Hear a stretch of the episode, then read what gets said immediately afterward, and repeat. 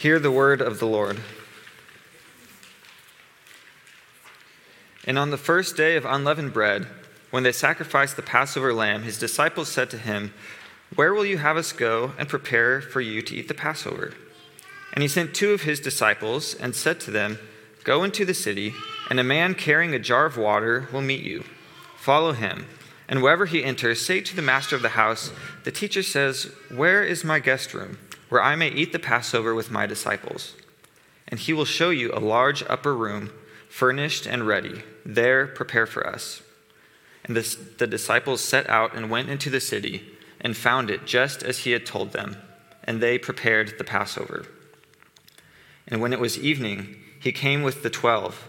And as they were reclining at table and eating, Jesus said, Truly I say to you, one of you will betray me, one who is eating with me they began to be sorrowful and said to him one after another, Is it I?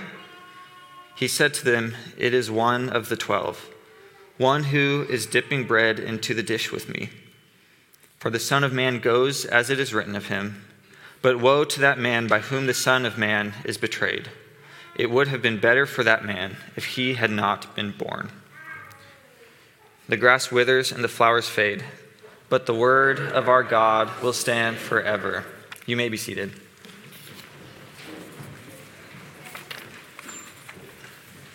Let's pray. Heavenly Father, we humble ourselves before you. Who are we that the Lord of the universe would be mindful of us and even speak to us in these scriptures? But you're the God of compassion and grace and you speak to us lovingly, and we praise you above all things. We're listening, Lord. Help us continue to listen with open and obedient hearts, that we may submit to your will, which is only and always good. We ask these things in the name of your Son, Jesus the Savior. Amen. Recently, I've been enjoying the BBC show Merlin which is a British fantasy drama that's very loosely based off of the legends of King Arthur. The show takes place before Arthur is king. He's a young prince of Camelot, and uh, the warlock Merlin is his best friend and servant boy. Well, in the show, King Uther Pendragon has outlawed magic and works incessantly to purge the whole kingdom from magic users and uh, often resorting to violence. Well, there's this one character, and I'm not going to spoil who it is. I know that the show is 15 years old, but I only just started watching it, so maybe someone else will want to watch it too. But there's this one character who discovers that she has magic, she has that ability. And as time goes on, she begins to lose trust in the king. She comes to actually despise the king for his prejudice against magic users because she knows that he would never accept her if he knew that she had the secret ability. And so she begins to plot against the king. She looks for opportunities to betray him and bring him down once and for all. And by season three, she has transformed completely into the show's primary bad guy, although she's still a sympathetic character. Well, in our world, betrayal has become a simple fact of life. Many of us know too well the pain of being betrayed by someone we love. Our friends have betrayed us, even our spouses, our families, our churches. Many of us also probably know the pain and the real guilt of having betrayed somebody else. Well, betrayal enters our hearts when someone else stands between us and what we want or what we think we need. But betrayal doesn't come from nowhere. Often it starts out as one of two things jealousy or mistrust. And in fact, the first two big sins of the Bible were these kinds of betrayals. Cain was jealous of Abel, and he betrayed his brother and killed him out in the field. Adam and Eve were convinced by the serpent that they couldn't trust God anymore, and they betrayed him betrayed his covenant, and ate the forbidden fruit. In our passages this morning, Judas has already determined to betray Jesus to the chief priests. There's something that he wants, and Jesus is standing in his way. Jesus isn't turning out to be the Messiah that he expected, and so he doesn't trust him anymore. The question that this passage is asking of you this morning is Do you trust Jesus? Do you trust him? Do you trust that the future that he's preparing will be just as he told you? And are you therefore willing to remain loyal to him, to stick it out with Jesus? Do you trust that even right now, even in all the pain and the mystery of life, he's doing just as he promised he would do? In other words, do you trust that he is who he says he is? When we don't trust Jesus, we aren't going to be loyal to him. In fact, every time we sin, we betray our allegiance to Christ, our King. And if we aren't loyal to him, we'll find someone else or something else to be loyal to. And there are plenty of idols out there and in your own heart that would love to have your loyalty. Because whoever you're loyal to, you're going to serve them. You're going to give your whole self to them. But nothing in this world except Jesus is worthy or able to bear the weight of your complete trust and loyalty. As Mark begins to tell the story of Passover, he focuses on the fact that even though Jesus is currently being betrayed, even though the sequence of events that'll lead to his death have already begun, he is in complete control of the situation. He knows what's going to happen because he knows who he is. He's the Messiah of Israel, the Son of Man who goes as it's written of him to suffer and die for the sins of the world. No one's taking his life, he's laying it down. And he's inviting his disciples, and he's inviting you to trust that he is in control. So, St. Andrews, the point of this passage that I want to emphasize this morning is that Jesus alone is trustworthy, so remain loyal to him. Jesus alone is trustworthy, so remain loyal to him. And we'll see Jesus' trustworthiness throughout the whole narrative this morning. First, as he prepares the meal, and second, as he eats the meal. We kind of have a rare one point sermon this morning. So, first, how does Jesus show us he's trustworthy as he prepares to eat the Passover? Well, we see that Jesus has a plan and is in control of the situation. And I'll show you what I mean. Think about what's actually going on in these first few verses fact, think back to verse 2 of this chapter. You find out that the chief priests are plotting to arrest Jesus by stealth. They could be hiding around any corner, and the reader is just waiting in suspense for Jesus to be caught by surprise. And then back in Bethany, we're shocked to find out that Judas just switched teams. None of the, the disciples have any idea. And if you're a first time reader of the gospel, maybe you think that Jesus has no idea either.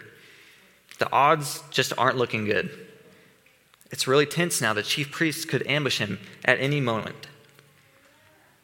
And so now we're on the way back into Jerusalem, potentially right into a trap set by the chief priests.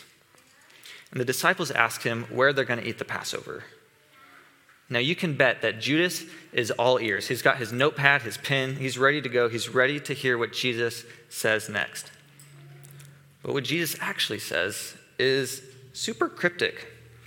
He doesn't say, oh, yeah, it's at 316 Obadiah Street across from the Matzah Plaza, because it would have been over, right? Judas would have just passed it along to the chief priests, and they would have been waiting for him at his arrival. But Jesus knows that they're trying to track him, and he's going to let them find him eventually, but it's going to be on his terms. He intends to celebrate the Passover with his disciples before he gets arrested. He has a plan, he's in control. Now, it was necessary in those days to make arrangements for the Passover meal beforehand. Just like today, you aren't going to call your extended family members the morning of Thanksgiving and say, hey, whose house are we doing this at today? From what Mark tells us, it looks like Jesus made prior arrangements with an acquaintance in the city. Now, this was someone who would recognize the disciples who would know who the teacher is. He had a plan to eat the Passover without giving his betrayer an opportunity to turn him in before the meal. Now, I don't explain it like this to make it seem like there's nothing supernatural about this encounter. That's not the point.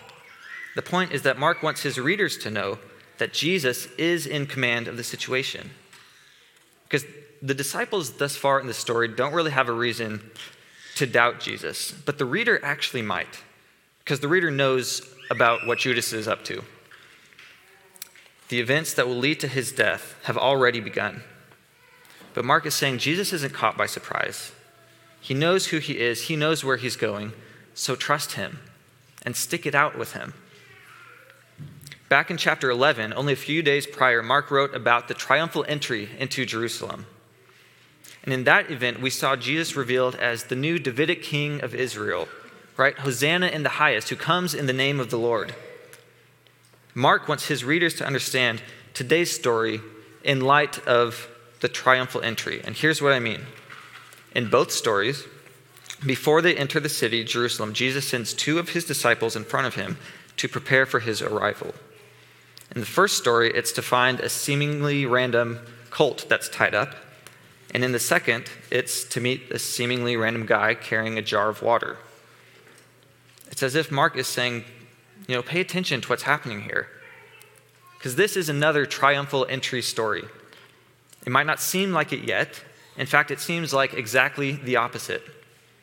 Jesus enters Jerusalem on his way to die. But this death isn't his defeat. It will also be triumphant. And what Jesus began in the first triumphal entry, he's finishing now in what will turn out to be the last time that he enters Jerusalem. So, despite appearances, Jesus was in control. There's this road near the house that I grew up in um, that goes down this really steep hill. And in high school, whenever I was driving, um, you know, I'd be driving with my friends on my way to my house, and I had this one friend, he would always get freaked out when we'd kind of get to the crest of the hill and start going down, especially in the dark or the fog, because once you get to that crest of the hill, you can only see like a little bit of the road before, you know, the curve makes it look like it's just a flat horizon. So it kind of looks like you're really about to drive off of a cliff. And no matter how many times I'd been over this hill with him, he'd always scream like a little child and I, of course, got a ton of amusement out of his fear because it really does seem like you're about to drive off of a cliff. But I knew that the road kept going and that it would always take us home safe. Well, the road that Jesus was following also looked like it could end in tragedy. But despite appearances, he knew that he was on the path to victory over sin and death. He had everything in his control. And the disciples set out and went into the city, and they found it just as he had told them, and he prepared, they prepared the Passover. So let's move on to the upper room where Jesus is celebrating the Passover with his friends. How is Jesus going to show us his trustworthiness in this passage? Verse 17 And when it was evening, he came with the twelve. And as they were reclining at table and eating, Jesus said, Truly I say to you, one of you will betray me one who is eating with me. One of you will betray me. Now, we can't underestimate the shock that this probably caused the disciples. Because Jesus predicted at least three times that he was going to be turned into the chief priests. And even if the disciples failed to come to terms with this, they definitely didn't expect that the person who would turn him in would be from among their inner circle of brothers says they began to be sorrowful and say to him one after another, Is it I?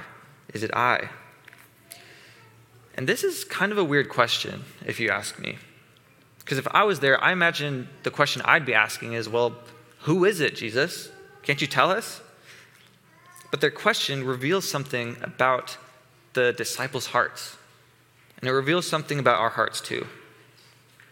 The disciples had doubts. They know that they have it in them to be the one that Jesus is talking about, to betray Jesus. And it makes them sorrowful. Yeah, Peter will later say, even though they all fall away, I will not. But he will fall away. And the fact that he also asked this question, is it I, means that deep down he probably knew it too.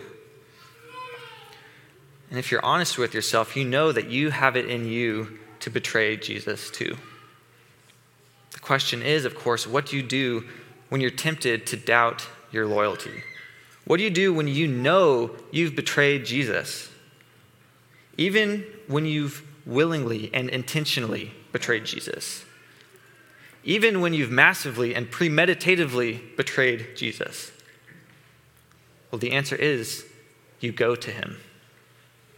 You can go to him. Jesus is a compassionate and trustworthy Savior.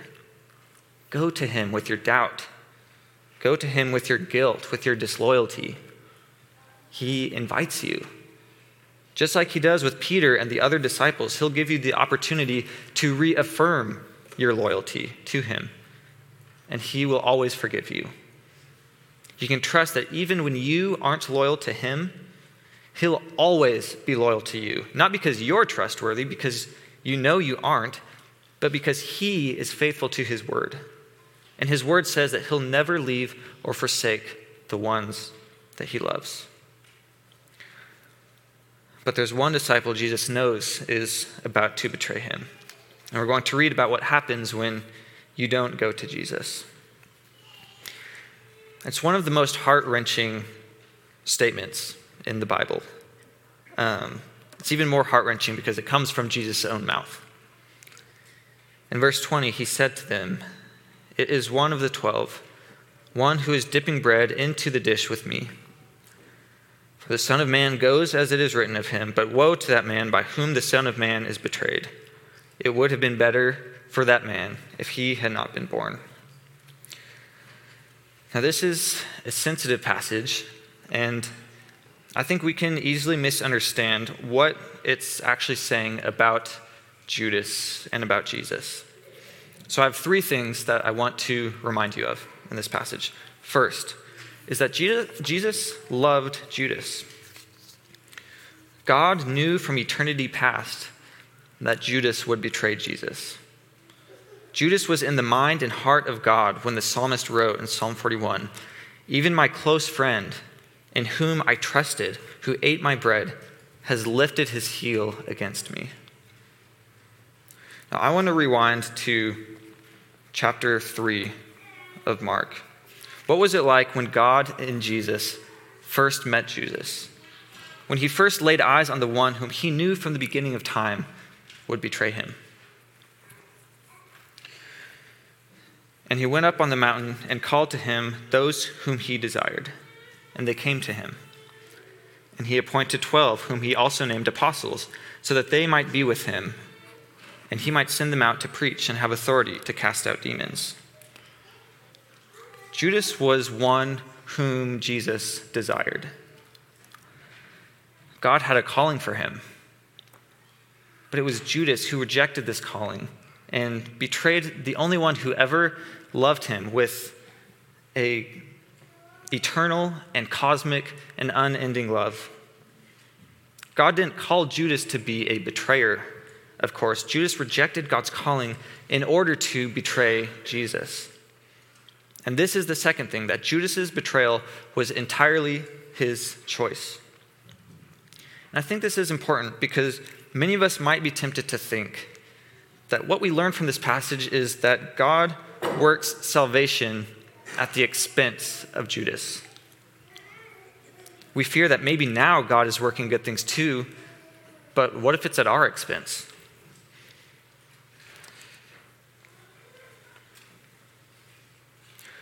And of course, this is a lie, because no human being is expendable to God, not even Judas.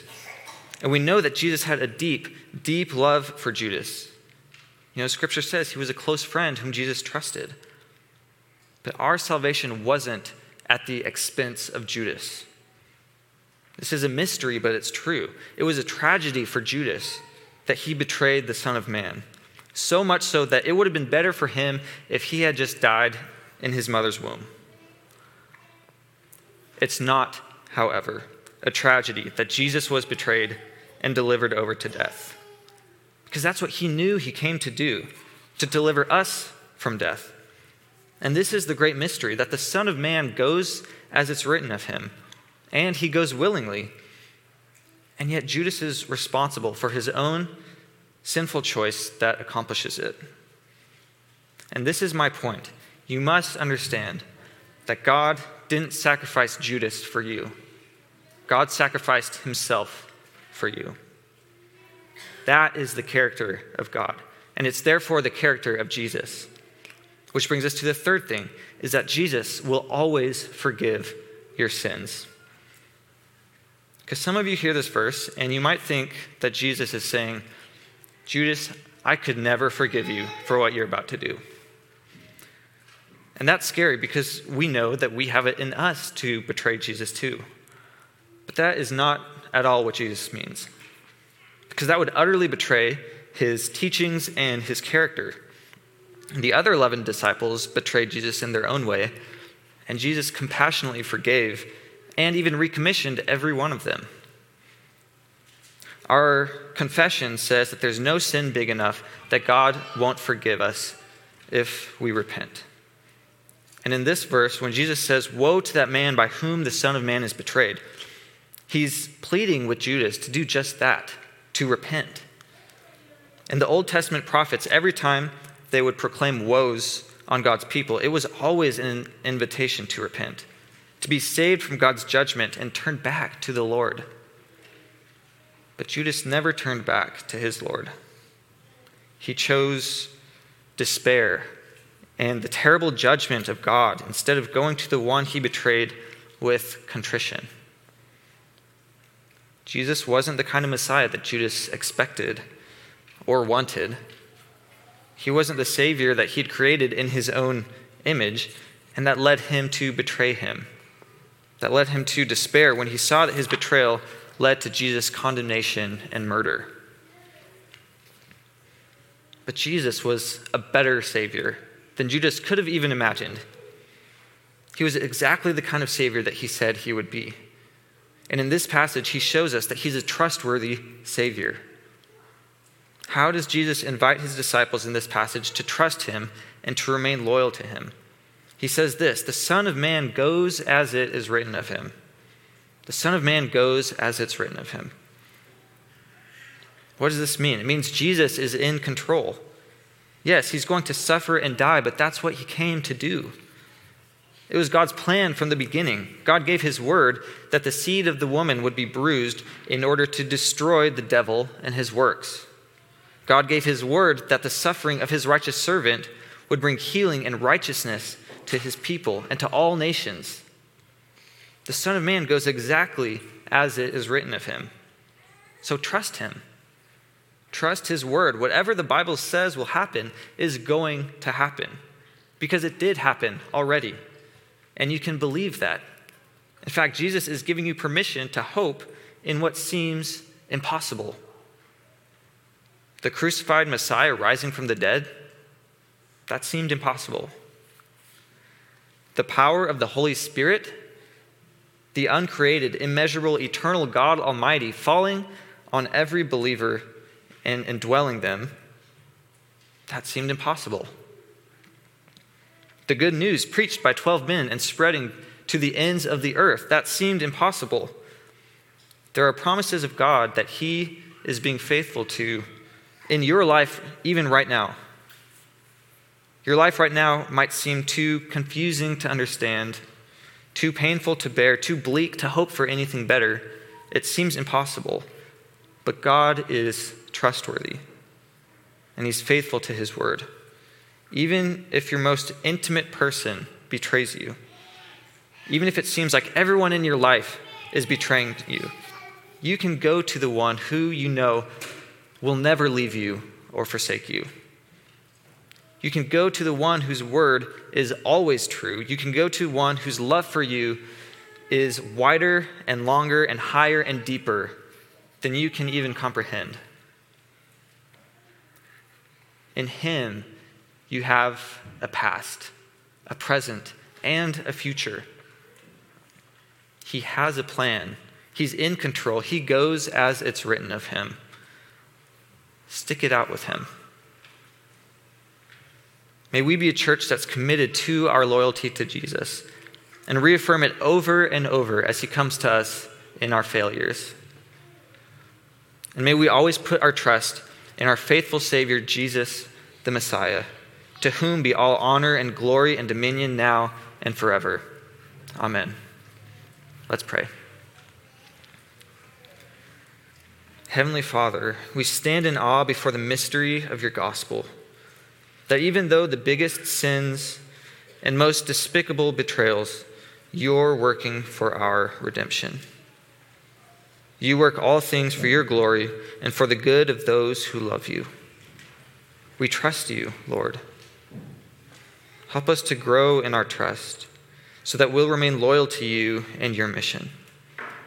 We pray all these things in the name of the Father, and of the Son, and of the Holy Spirit. Amen.